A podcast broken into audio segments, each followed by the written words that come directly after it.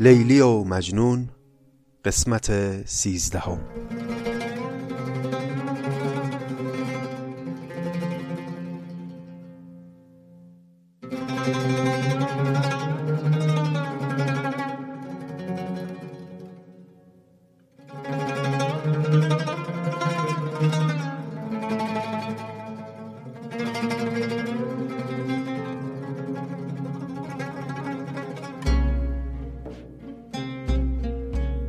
سلام دوستان گرامی، خیلی خوش آمدید به پادکست نظامی گنجوی. این هشتاد و سومین قسمت ماست. خوشحالم که همچنان هستید و میشنوید و همچنان در این روزگار نابکار بدکردار حالی و نفسی داریم من و شما که با هم شعر بخونیم.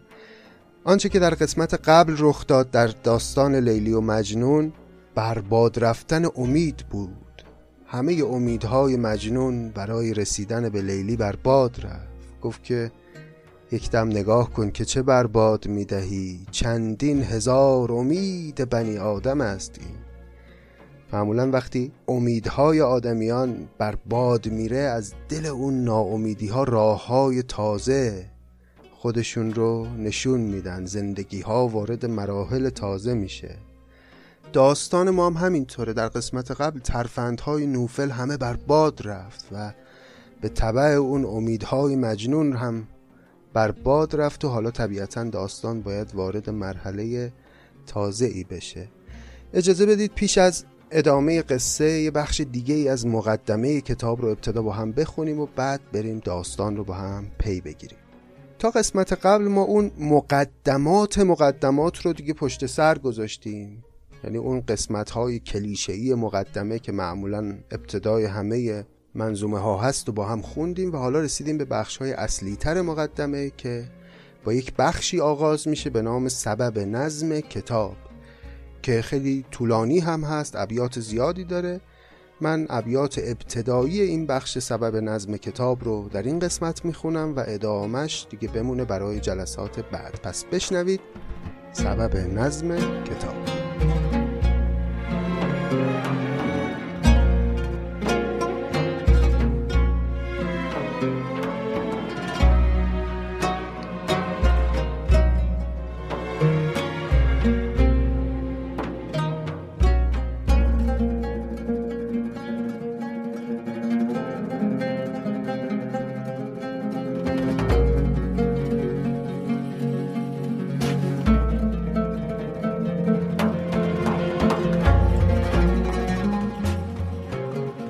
روزی به مبارکی و شادی بودم به نشاط کیقبادی، ابروی هلالیم گشاده دیوان نظامیم نهاده، آینه بخت پیش رویم اقبال به شانه کرده مویم، صبح از گل سرخ دست بسته روزم به نفس شده خجسته، پروانه دل چراغ بر دست من بلبل باغ و باغ سرمست، بر اوج سخن علم کشیده در درج هنر قلم کشیده.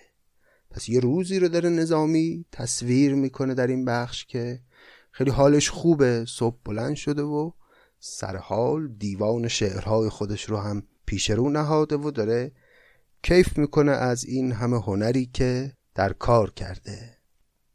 منقار قلم به لعل سفتن، دراج زبان به نکته گفتن، در خاطرم این که وقت کار است که اقبال رفیق و بخت یار است، تا کی نفس تهی گزینم و از شغل جهان تهی نشینم، دوران که نشاط فربهی کرد پهلوز تهی روان تهی کرد، سگ را که تهی بود تهیگاه نانی نرسد تهی در این راه، بر ساز جهان نوا توان ساخت کان راست جهان که با جهان ساخت، گردن به هوا کسی فرازد کو با همه چون هوا بسازد، چون آینه هر کجا که باشد جنسی به دروغ برتراشد.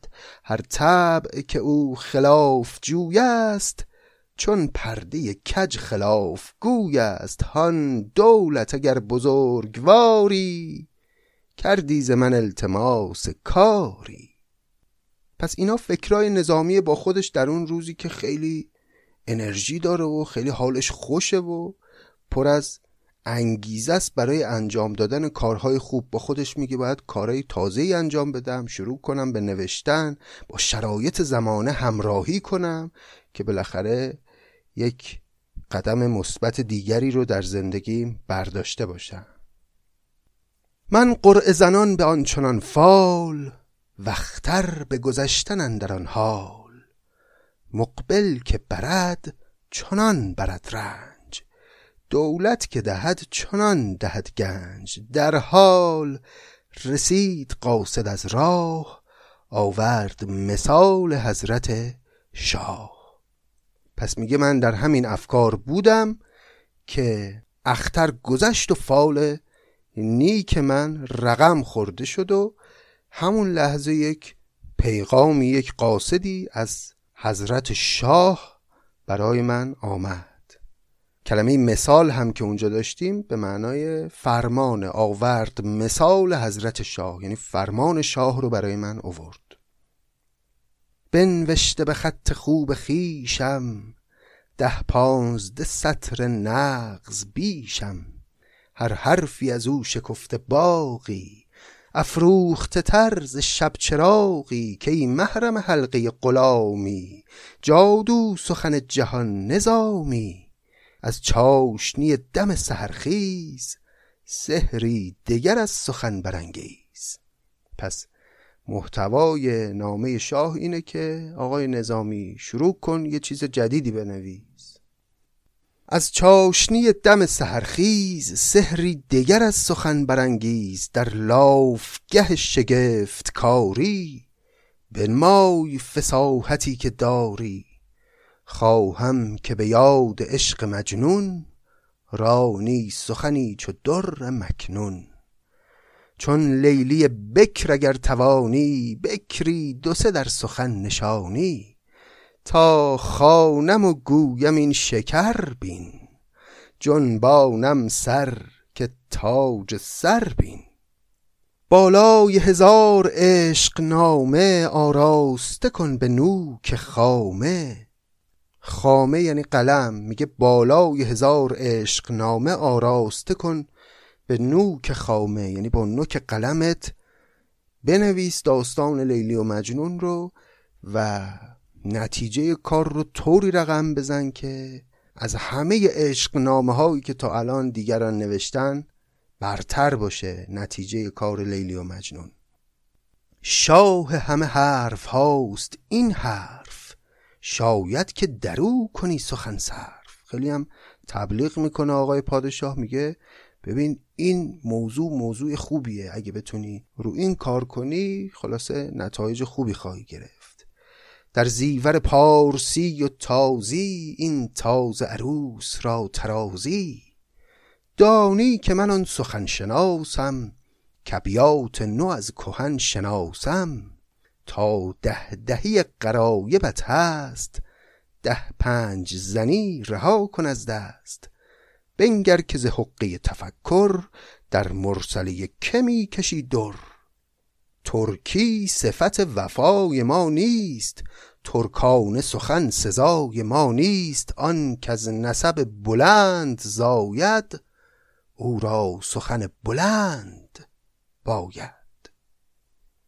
این چند بیت پایانی حرفای پادشاه هم ابیات خیلی پرچالشیه که راجبش بحث و اینها هم زیاد بوده. بعضیها این رو به این معنا گرفتند که پس نظامی شعر ترکی هم میگفته، که آقای شیروانشاه اینجا داره بهش میگه که ترکی صفت وفای ما نیست، ترکان سخن سزای ما نیست. آن که از نسب بلند زاید، او را سخن بلند باید.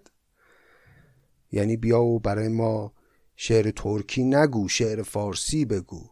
بعضی اینطور نتیجه گرفتن که پس نظامی ترکی میگفته لابد. ما تا اگر یه خورده ریز بشیم تو موضوع خواهیم دریافت که اینجا مقصود از ترکی اصلا زبان ترکی نیست. اینجا شیروانشاه یه اشاره ای داره به ماجرای معروف تحویل گرفته نشدن فردوسی توسط سلطان محمود. اگه یادتون باشه اون هجونامه منسوب به فردوسی رو یه بار با هم خوندیم در خسرو و شیرین، یادم نیست تو کدوم قسمت بود ولی همون اواسط ماجراها بود که البته اونجا هم گفتیم که این هجونامه به احتمال قوی از فردوسی نیست، اما به هر حال در زمان نظامی تصور بر این بوده که این هجونامه از فردوسیه و اونجا فردوسی سلطان محمود رو متهم میکنه که آقای سلطان محمود تو نسب بلند نداری، تو پدرت شاه نیست، از خاندان بزرگان نیستی، پدرت از غلامان ترکه و چون از غلامان ترکه و چون شاهزاده به معنای واقعی نیستی، کتاب شاهنامه منو درک نکردی و تحویلش نگرفتی و اون مزدی که باید رو به من ندادی. چون خب سلطان محمود از تبار ترکان بود دیگه، ترکانی که اومدن به صورت غلام در ایران و زیر دست امرای سامانی در واقع رشد کردن و تربیت شدن و کم کم به قدرت هم رسیدن و سلسله غزنویان رو تأسیس کردن. حالا اینجا شیروانشاه داره اشاره میکنه به اون ماجرا، میگه ببین من سخنشناسم، من مثل اون سلطان محمود نیستم که سخن رو نمیشناخت و یک متن ارجمندی مثل شاهنامه فردوسی رو تحویل نگرفت و دلش خوش بود به همون مدحیه هایی که شاعران درباری در دربارش براش میگفتن. اینجا شیروانشاه میگه که دانی که من آن سخن شناسم کبیات نو از کهن شناسم، چون نظامی همیشه ادعاش به درستی اینه که در زمان خودش شاعر خیلی آوانگاردیه، خیلی نوگراست و نسبت به پیشینیان خودش کاملا شیوه تازه ای رو داره در کار میکنه. بعد میگه تا ده دهی غرایبت هست ده پنج زنی رها کن از دست.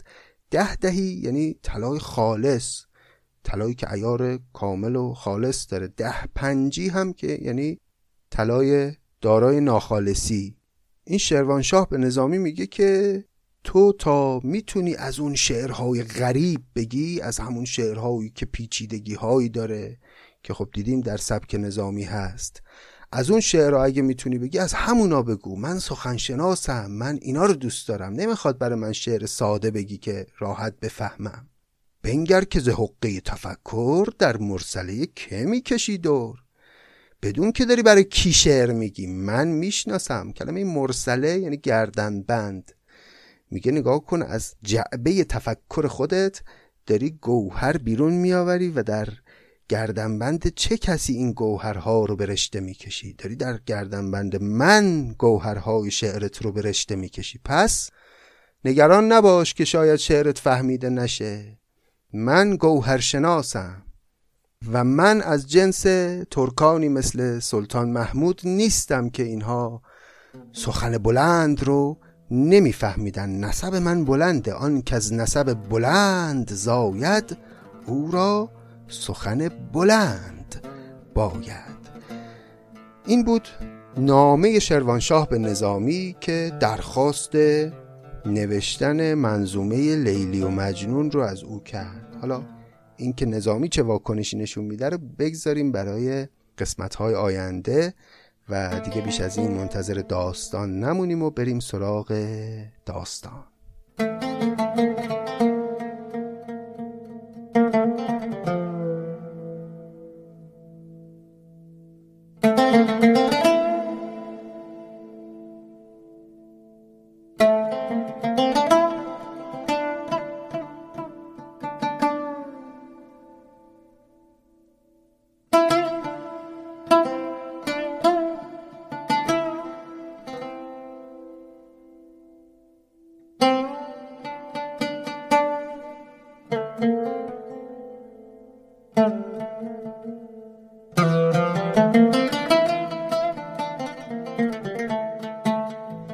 خب خاطر مبارکتون هست رفقا که در قسمت‌های قبل دیدیم یه شخصی به نام نوفل اومد، وارد داستان شد، به مجنون امید داد، وعده داد که من هر طوری هست دست تو رو میذارم تو دست لیلی. مجنون هم به هوای او مدتی از دیوانگی دست کشید و یه وضعیت نسبتاً به سامانی پیدا کرد و رفت شد عملاً یکی از افراد نوفل، با اونها در قرارگاهشون زندگی کرد و نوفل در دو مرحله جنگید با قبیله لیلی و خونهای بسیاری ریخت و در نهایت موفق شد اونها رو به زانو در بیاره و خواسته خودش رو به اونها تحمیل کنه. خواستش هم چیزی نبود جز این که لیلی رو بدید من ببرم، میخوام بکنمش زن مجنون. اون تا وقتی که پیروز شد و در حالی که دیگه چیزی نمونده بود که بتونه لیلی رو تحویل بگیره از اینا، یه دفعه پدر لیلی اومد یه حرفایی زد که همه چیز رو تغییر داد. پدر لیلی به نوفل گفت که ببین دختر من اصلا قابل تو رو نداره، تو اگه بخوای او رو به کمترین بنده خودت هم بدی من حرفی ندارم، حتی اگه بخوای او رو بکشی من تسلیمم، هر کاری از من بخوای من انجام میدم، اما من دختر به این مردک دیوانه نمیدم. این پسر خانواده ما رو در عرب بدنام کرده، اسم ما رو سر زبونها انداخته، اگه بخوای بیش از این اصرار کنی که من لیلی رو به عقد این پسره در بیارم، همین الان خودم بر میگرم سر دخترم رو میبرم میندازم جلوی سگ. عجیب حرفای تلخ و سخت و تکان دهنده ای زد پدر لیلی که نشان دهنده اون تعصب‌های ویرانگرش بود، اون تعصب‌های مردانه ویرانگر که چقدر نظامی هنرمندانه از زبان پدر لیلی که یک مرد متعصب ناآگاهه چقدر زیبا زشتی‌های این تعصب رو نشون میده به مخاطبش. در خاک عرب نمانده بادی که از دختر من نکرد یادی، نایافته در زبانش افکند، در سرزنش جهانش افکند، گر در کف او نهی زمامم، با ننگ بود همیشه نامم، آن کس که دم نهنگ دارد، به زان که بماند و ننگ دارد. گر هیچ رسی مرا به فریاد، آزاد کنی که بادی آزاد، ورنه به خدا که باز گردم و از ناز تو بی نیاز گردم، برم سر آن عروس چون ماه، در پیش سگ افکنم در این راه، تا باز رهم ز نام و ننگش، آزاد شوم ز صلح و جنگش، فرزند مرا در این تحکم، سگ به که خورد که دیو مردم. میبینید که هیچ ننگی برای این پدر بالاتر از این نیست که دخترش به عقد اون کسی در بیاد که او رو دوست میداره. و اگه یادتون باشه تو همون قسمت‌های اول گفتیم که یه رسمی ظاهرا در اعراب قبیله‌ای در دوران‌های گذشته بوده به نام حب عذرا، که این رسم اینجور بوده که اگه فاش بشه یه دختر و پسری همدیگر رو دوست دارن، بدترین ننگ اینه که اجازه بدن این دختر و پسر با هم ازدواج کنن، که یه رسم ناجوان مردانه ایست.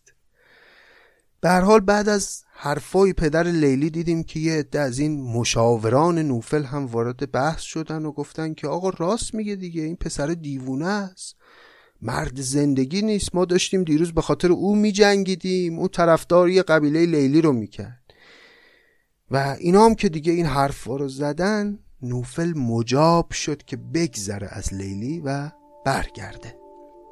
مجنون که دید این شرایطو اومد پیش نوفل، اومد و حرف زیادی نزد، یه مختصری فقط بهش گله کرد و گفتش که ای کاش نمی کردی این همه کارو، اینقدر امید به من نمی دادی، اینطور منو امیدوار نمی کردی که بعد اینطور منو به زمین بکوبی، تشنم به لب فرات بردی، ناخورده به دوزخم سپردی. خیلی گلایه نکرد، همین در حد چند بیت گله هایی کرد و سوار اسب شد و به تاخت دور شد از نوفل و نوفلیان. بعداً هم دیگه هرچی این نوفلیان گشتن که پیداش کنن از دلش در بیارن دیگه پیداش نکردن. قصه‌مون رسیده بود به این نقطه و حالا در ادامه ببینیم از زبان نظامی که سرنوشت مجنون به کدام سو خواهد رفت.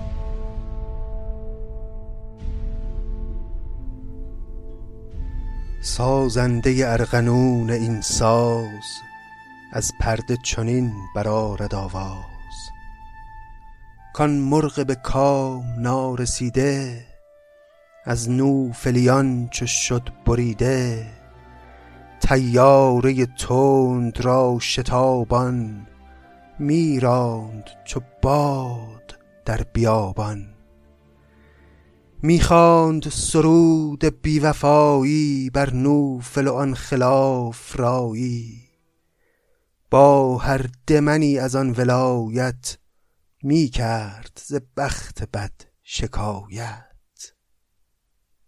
کلمه دمن یعنی اون خاکروبه ها و خرابه ها. مجنون میتاخت با اسب خودش در این بیابون ها و برگشته بود دیگه به همون شیوه گذشته، سرود بیوفایی میخوند، شعر میگفت و البته گله میکرد در شعرهاش از بیوفایی نوفل و با هر دمنی از آن ولایت میکرد ز بخت بد شکایت.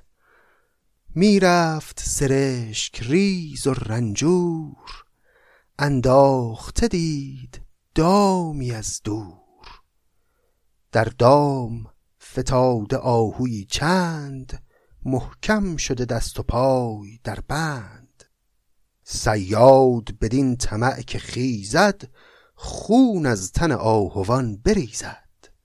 پس همینطور که داشت مجنون میرفت از دور یک دامی دید، دامی که صیادان و شکارچیان پهن میکنن برای گرفتن حیونا، و دید بله دو سه تای آهو افتادن در این دام و صیاد هم داره میره به سمت دام که خون این آهوان رو بریزه.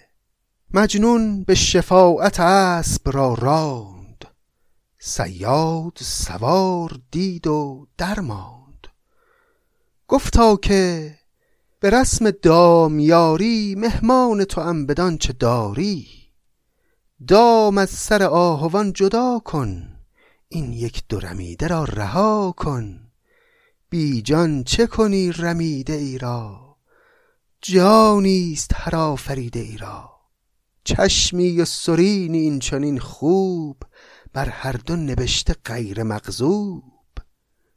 پس مجنون اومد که شفاعت این حیونا رو بکنه پیش اون صیاد.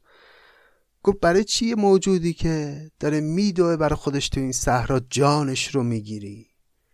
نگاه کن ببین چقدر زیباست، چشمی و سرین این چنین خوب، بر هر دو نبشته غیر مغضوب. یعنی انقدر زیبان این آهوها که از زیباییشون پیداست که جز مغضوبین خداوند نیستن، و خدا هم زیباها رو دوست داره دیگه. تو برای چی میخوای جون اینا رو بگیری؟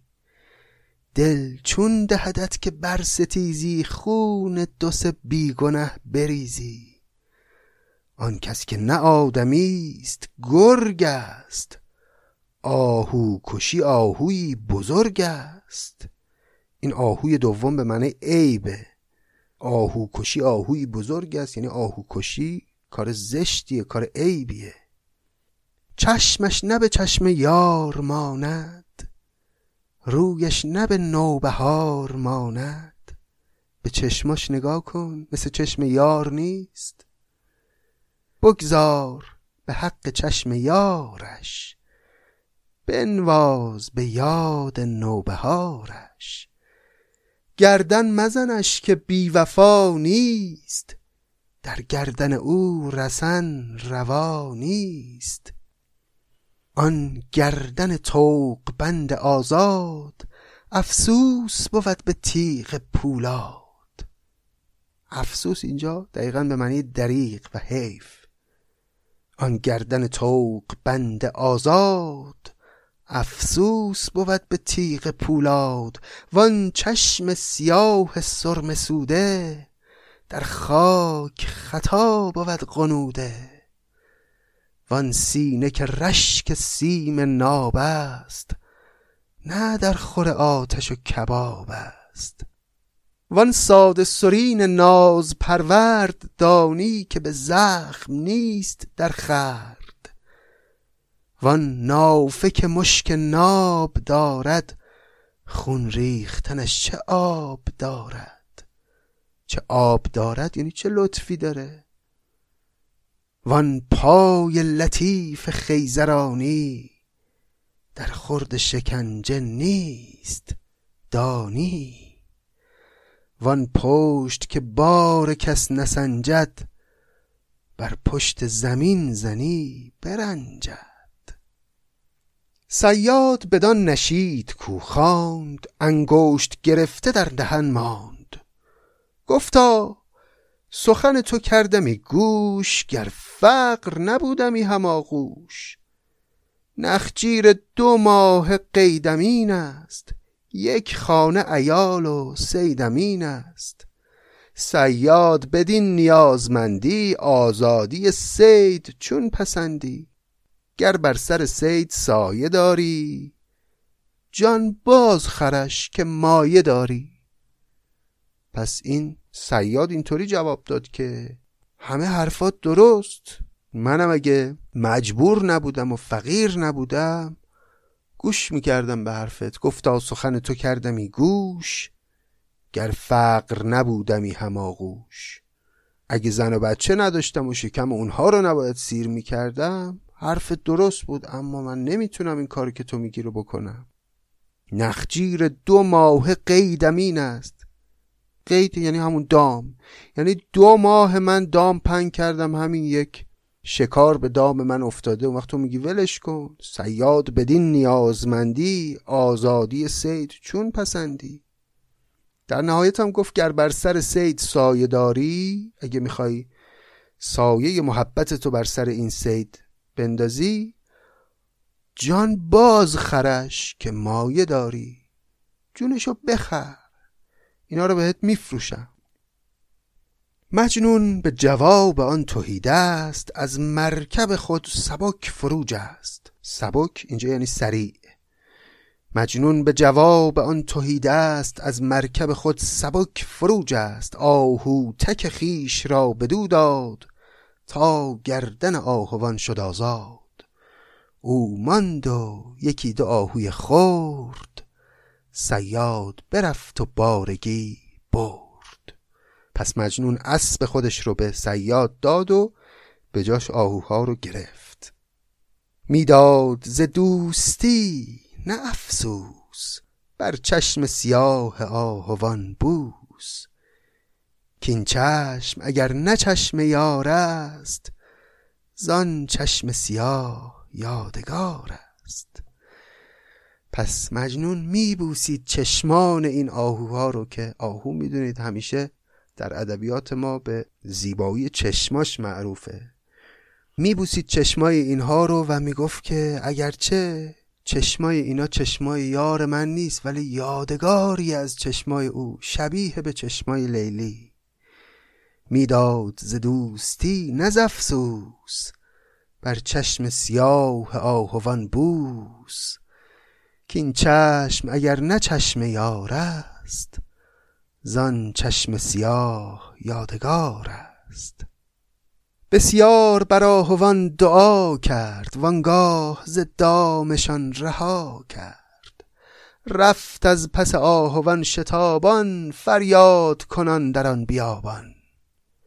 بعد از این که ناز و نوازش کرد، آهوها رو رها کرد در بیابان و خودش هم دوید در همین دشت و صحرا و بنا کرد به فریاد زدن و شعر خوندن و دیوانگی های همیشگی. بی کینه وری سلاح بسته، چون گل به سلاح خیش خسته. در مرحله های ریگ جوشان، گشته ز تبش چو دیگ جوشان. تبش یعنی همون تابش، هوا داغ بود تو اون بیابونهای داغ عربستان. میدوید و راه میرفت و لحظه به لحظه حالش بدتر میشد. در مرحله های ریگ جوشان، گشته ز تبش چو دیگ جوشان. از دل به هوا بخار داده، خارا و قصب به خار داده. خارا و قصب دو جور پارچه هستن، پارچه های ابریشمی ارزشمند. این لباس های مجنون تیکه تیکه گیر کرده بود به خارهای بیابون. شب چون قصب سیاه پوشید، خورشید قصب ز ماه پوشید. آن شیفته مه حصاری، چون تار قصب شد از نزاری. زان سان که به هیچ جستجویی، فرقش نکند کسی ز مویی. دیگه شب که شد مجنون رفت که بیفته یه گوشه. شب چون قصب سیاه پوشید، یعنی هنگامی که شب لباس سیاه خودش رو به تن کرد. خورشید قصب ز ماه پوشید و خورشید جامه‌های خودش رو از ماه پنهان کرد، یعنی خورشید رفت و شب شد. آن شیفته مه حصاری، مه حصاری هم یعنی لیلی که حبس بود در خانه. آن شیفته مه حصاری، چون تار قصب شد از نزاری. از شدت ضعف مثل یک تار پارچه قصب لاغر شده بود. زانسان که به هیچ جستجویی، فرقش نکند کسی ز مویی. مثل یه مو شده بود مجنون. شب چون سر زلف یار تاریک، ره چون تن دوستار باریک. شد نوحه کنان درون غاری، چون مار گزیده سوس ماری. از بحر دو دیده گوهر افشاند، بنشست ز پای و موج بنشاند. حال خرابش رو ببینید. شب که شد رفت یه غاری پیدا کرد، رفت خزید در این غار مثل یه جانور مار گزیده ای. از بحر دو دیده گوهر افشاند، بنشست ز پای و موج بنشاند.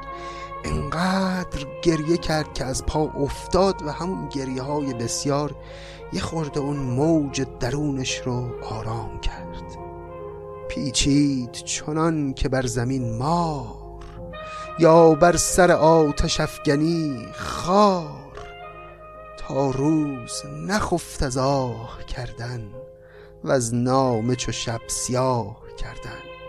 شب تا صبح به خودش میپیچید از قصه، مثل مار و مثل خاری که کسی روی آتش میافکنه و اون خار شروع میکنه به پیچیدن از شدت حرارت و میسوزه. مجنون تا صبح یه چنین حالی داشت. تا روز نخفت از آه کردن، و از نامه چو شب سیاه کردن.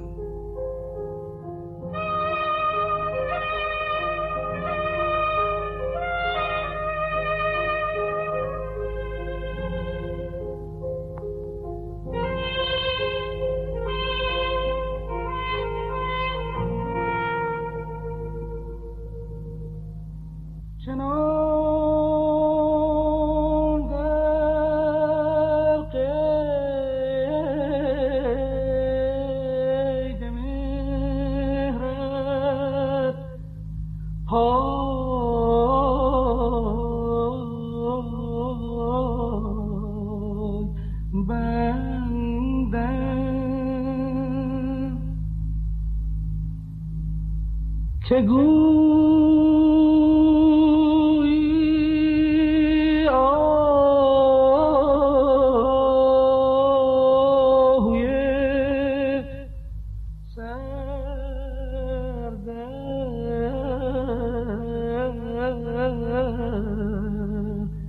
کمندم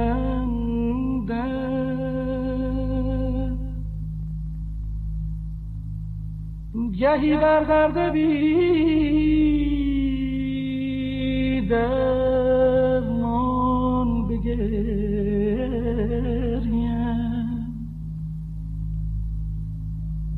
گهی بر حال بی سامان بخندم،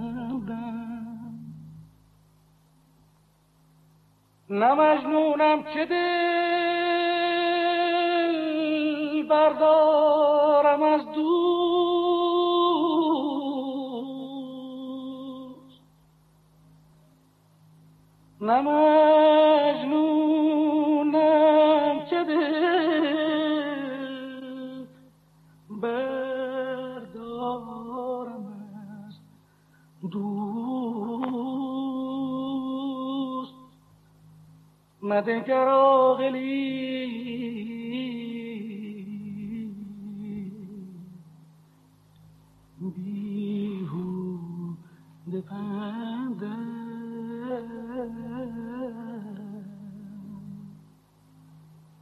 مدگر آخلی بیهود پندم.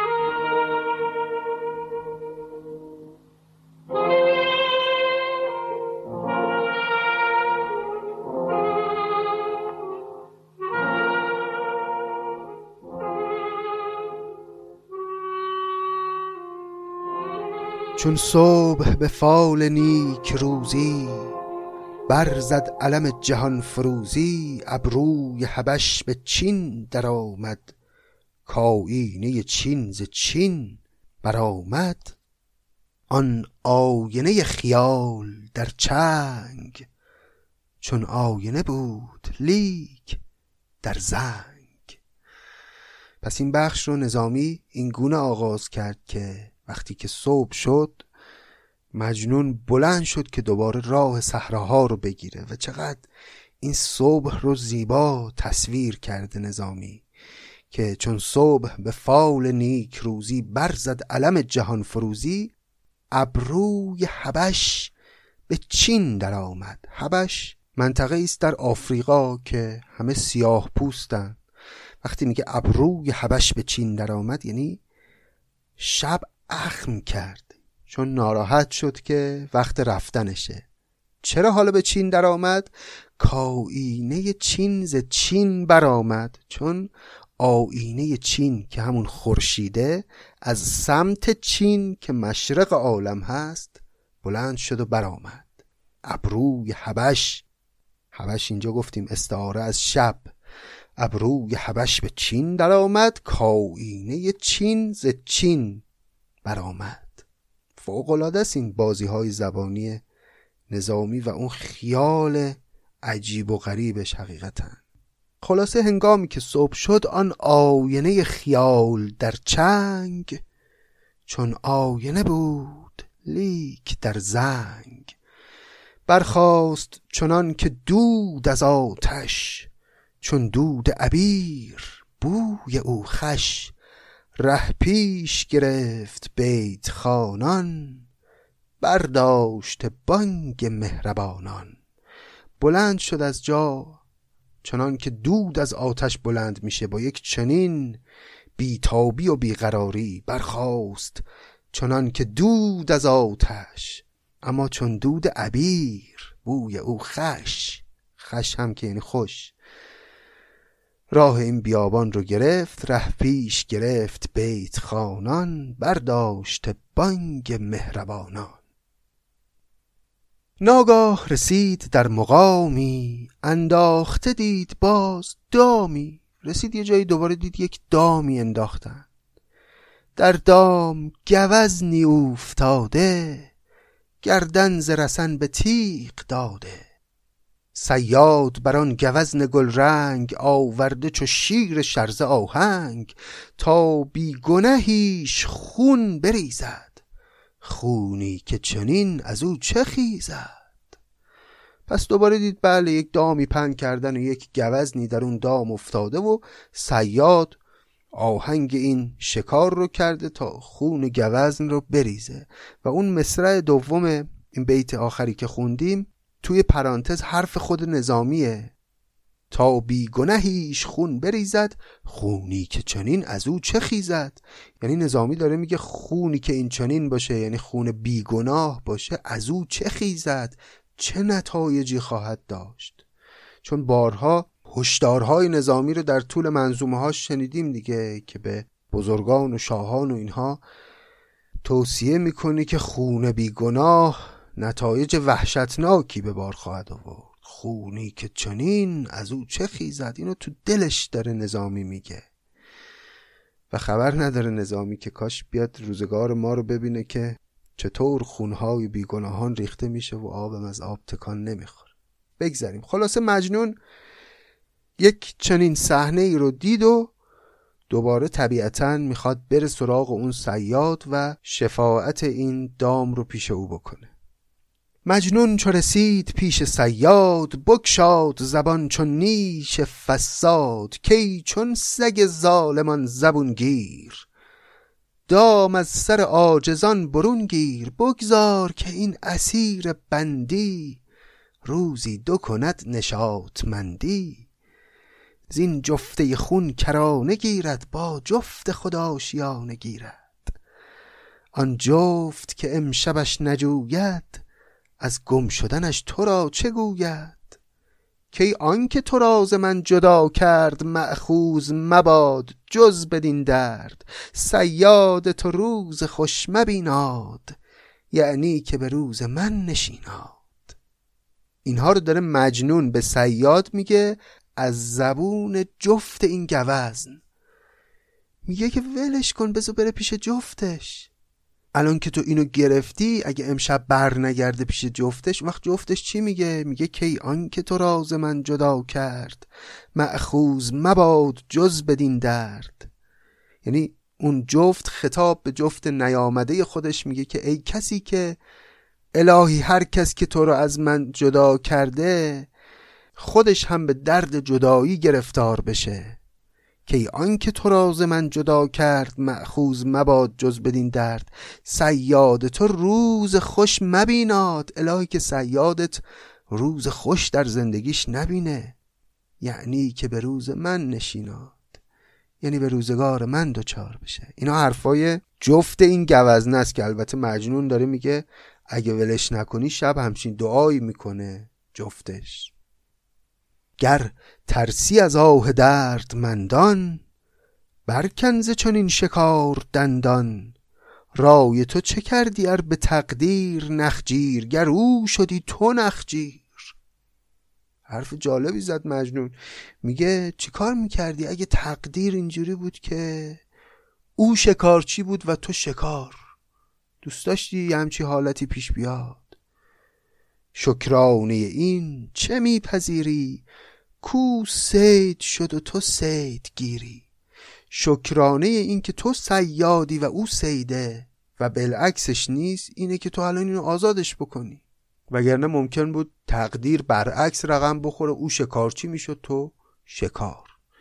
حقیقتا این فرازهای لیلی و مجنون از نظر بحث حقوق حیوانات و این مسائل در روزگاران کهن بی سابقه است. اصلا من که ندیدم جایی اینقدر احترام به حقوق حیوانات گذاشته بشه، اینقدر برای حیوانات شأن قائل شده باشن. کلن شعر نظامی، حالا خیلی هم حاشیه نریم، اما کلن در موضوع حقوق و نزدیکی به برخی از ارزش‌های معاصر ما یگانه است و منحصر به فرد در متون کهن. البته که می‌دونیم این متن مربوط میشه به قرن‌ها پیش و زمانی که بسیاری از ارزش‌های دوران معاصر که ما اونها رو ارزش می‌دونیم اصلاً مطرح نبوده و آدمیان در اون دوره با این ارزش‌ها اساساً آشنا نبودن. انواع حقوق، حقوق زنان، حقوق انسان‌ها در وجوه مختلفش، حقوق حیوانات. اما شعر نظامی به درجاتی بهره‌مند از این ارزش‌ها و شاید اینها میتونه برگرده به ناخودآگاه نظامی و نوع زیست او و اینها همه به نظرم قابل تحقیقه که کسانی بیان و این مسائل رو بیرون بکشن از شعر نظامی، با مسائل تاریخی و دیگر مسائل تطبیق بدن و به نظرم خیلی جای تحقیق داره شعر نظامی. خلاصه که صیاد بدین سخنگزاری، شد دور ز خون آن شکاری. گفتا نکنم هلاک جانش، اما ندهم به رایگانش. وجه خورش من این شکار است، گر باز خریش وقت کار است. پس این صیاد هم مانند صیاد قبلی گفت باشه حرفت هم درسته، اما من رایگان نمیدمش، آزادش نمی کنم، پولشو بده رهاش کن. مجنون همه ساز و آلت خیش برکند و سبک نهاد در پیش. صیاد سلیح و ساز برداشت، صیدی سره دید و صید بگذاشت. پس مجنون سلاح خودشو و آلاتی که داشت، وسایلی که داشت، هرچه داشت رو داد به اون صیاد و گوزن رو رها کرد. مجنون سوی آن شکار دلبند، آمد چو پدر به سوی فرزند. مالید بر او چو دوستان دست، هر جا که شکست دید میبست. سر تا پایش به کف بخارید، زو گرد و ز دیده اشک بارید. چقدر این پریشانی دیوانوار مجنون زیباست و چه دیوانگی با شکوهی است. گوزن رو گرفته آزاد کرده، بعد زخمهای او رو میبنده و تمام بدن او رو نوازش میکنه و همینطور اشک میریزه همزمان. مالید بر او چو دوستان دست، هر جا که شکست دید میبست. سر تا پایش به کف بخارید، یعنی با دستش نوازش کرد. زو گرد و ز دیده اشک بارید. گفته ای ز رفیق خویشتن دور، تو نیز چو من ز دوست مهجور. برای خودش خیال کرده مجنون که لابد این گوزنه هم یه جفتی داره، یه کسی رو داره مثل من، و همونطور که من جدا افتادم از محبوب خودم، اینم لابد از جفتش جدا مونده دیگه و خیلی خوشحاله که الان میتونه او رو برسونه به جفت خودش. گفته ای ز رفیق خویشتن دور، تو نیز چو من ز دوست مهجور. ای پیش رو به سپاه صحرا، خرگاه نشین کوه خضرا. بوی تو ز دوست یادگارم، چشم تو نظیر چشم یارم. در سایه جفت باد جایت، و از دام گشاده باد پایت.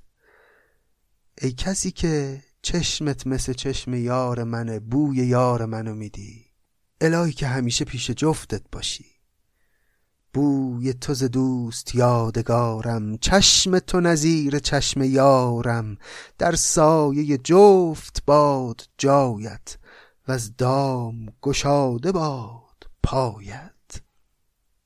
دندان تو از دهانه زر، هم در صدف لب تو بهتر. چرم تو که سازمند زه شد، هم بر زه جامه تو به شد. یعنی اعضای مختلف بدنت که معمولا شکارت میکنن و اینا رو انسانها استفاده میکنن، در بدن خودت خوبه که باشه. اشک تو اگرچه هست تریاک، ناریخته به چو زهر بر خاک، ای سینه گشای گردن افراز، در سوخت سینه ای بپرداز. دانم که در این حصار سربست، زان ماه حصاریت خبر هست. وقتی که چرا کنی در آن بوم، حال دل من کنیش معلوم.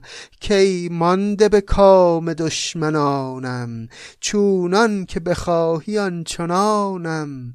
تو دور و من از تو نیز هم دور، رنجور من و تو نیز رنجور. پیری نه که در میان افتد، تیری نه که بر نشانه افتد. بادی که ندارد از تو بویی، نامش نبرم به هیچ رویی. یادی که ز تو اثر ندارد، بر خاطر من گذر ندارد. پس چی گفت مجنون به این گوزن؟ گفت ببین بیا و یه کمکی به من سینه سوخته بکن، ای سینه گشای گردن افراز، در سوخت سینه ای بپرداز. میدونم که تو همینطور که چرا میکنی در این صحراها، گاهی نزدیک میشی به اقامتگاه لیلی. وقتی که چرا کنی در آن بوم، حال دل من کنیش معلوم. پیغام منو بهش بده که مانده به کام دشمنانم، چونان که بخواهی آنچنانم. تو دور و من از تو نیز هم دور، رنجور من و تو نیز رنجور. پیری نه که در میانه افتد، تیری نه که بر نشانه افتد. هیچ کسو نداریم، یه پیری یه بزرگتری نداریم که بیاد بیفته وسط و کارو درست کنه برای من و تو. یه دونه نوفل بود که اونم اونطوری شد. بادی که ندارد از تو بویی، نامش نبرم به هیچ رویی. یادی که ز تو اثر ندارد، بر خاطر من گذر ندارد.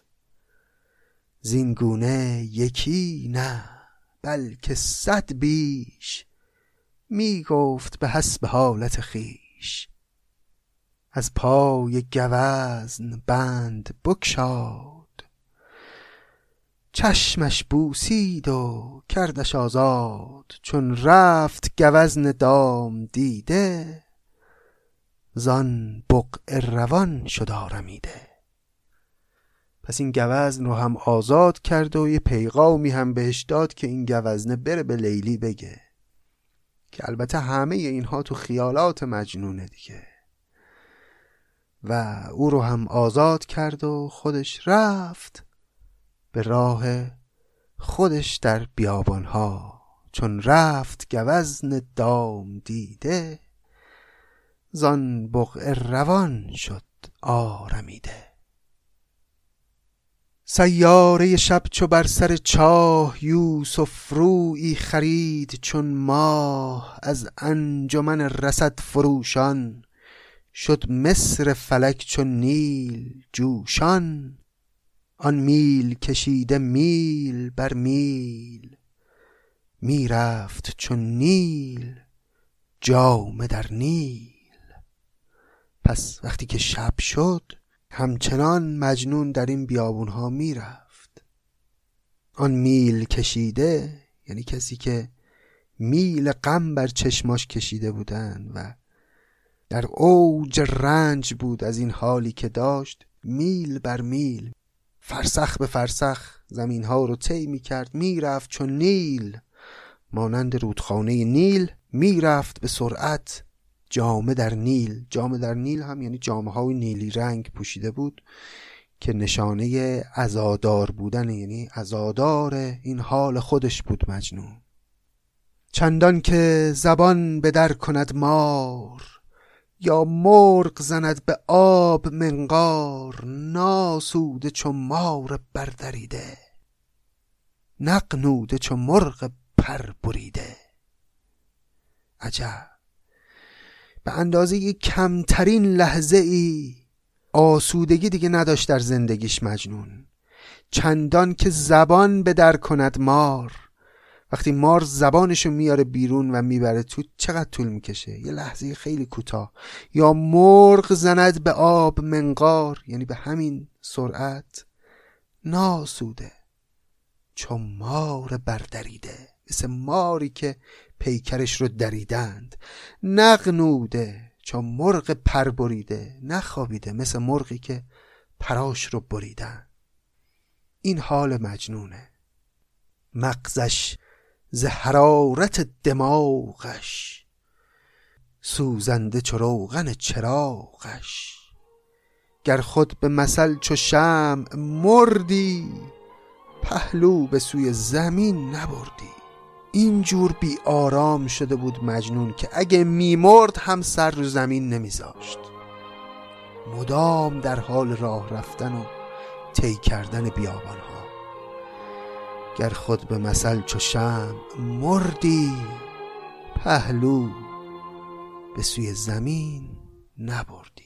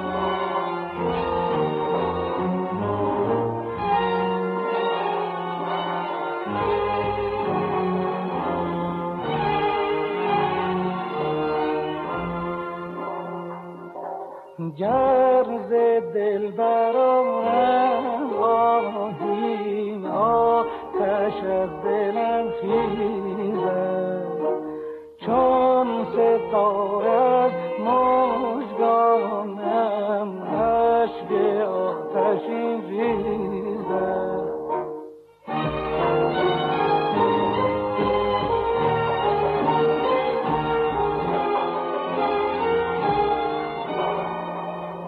چو کاروان رود سرخانم از زمین بر آسمان رود دور از یارم خون میبارم. بله چنین احوالی داشت مجنون، خرابتر از خراب، خرابتر از اون دورانی که هنوز با نوفل آشنا نشده بود. این که آدمی امیدوار بشه و بعد امیدهاش فرو بریزه یکی از بزرگترین رنج هاست که البته در این دنیا کم نیست و اغلب آدمیان اونو تجربه میکنن در زندگی. به هر حال نظامی هم که میبینید چقدر استادانه حقیقتاً این حالات رنج کشیدن مجنون و این پریشانی، این دیوانگی، این خودخوری مجنون رو حقیقتاً زیبا و هنرمندانه توصیف کرده با آوردن تصویرهای مختلف. و حالا در مقدمه خواهیم خوند یه دغدغه این نظامی داشت برای اینکه این کتاب رو میخواد بنویسه و دغدغه‌ش هم این بود که من ابزار زیادی ندارم برای تصویرگری در داستان لیلی و مجنون، چون مثل خسرو و شیرین نیست که ایران و جشنهای پادشاهی و باغهای مصفا و شراب و عیش و معشوقهای رنگ برنگ و این خبرها نیست. تو لیلی و مجنون همش بیابونه و خار، ولی میبینید که با همون بیابون و خار چقدر تصویر بدیع ساخته نظامی و حقیقتاً او یک نابغه عجیب و غریب بوده به نظر من در زمانه خودش. خیلی ممنونم دوستان از اینکه همراه بودین این قسمت رو، امیدوارم لذت برده باشید. از همه لطف‌ها و همراهی هاتون سپاسگزارم. خیلی ممنونم اگر پادکست رو میپسندید و این کار فرهنگی رو مفید میدونید ما رو به دوستان خودتون معرفی کنید و خیلی خیلی سپاسگزارم از عزیزانی که از طریق سایت هامی باش ما رو حمایت کردن و این کار فرهنگی مستقل رو تنها نگذاشتن که چراغش روشن بمونه. دمتون گرم، بهترین ها رو براتون آرزو دارم. این روزها بیشتر قدر همدیگر بدونیم. تا ادامه داستان، خدا نگهدار.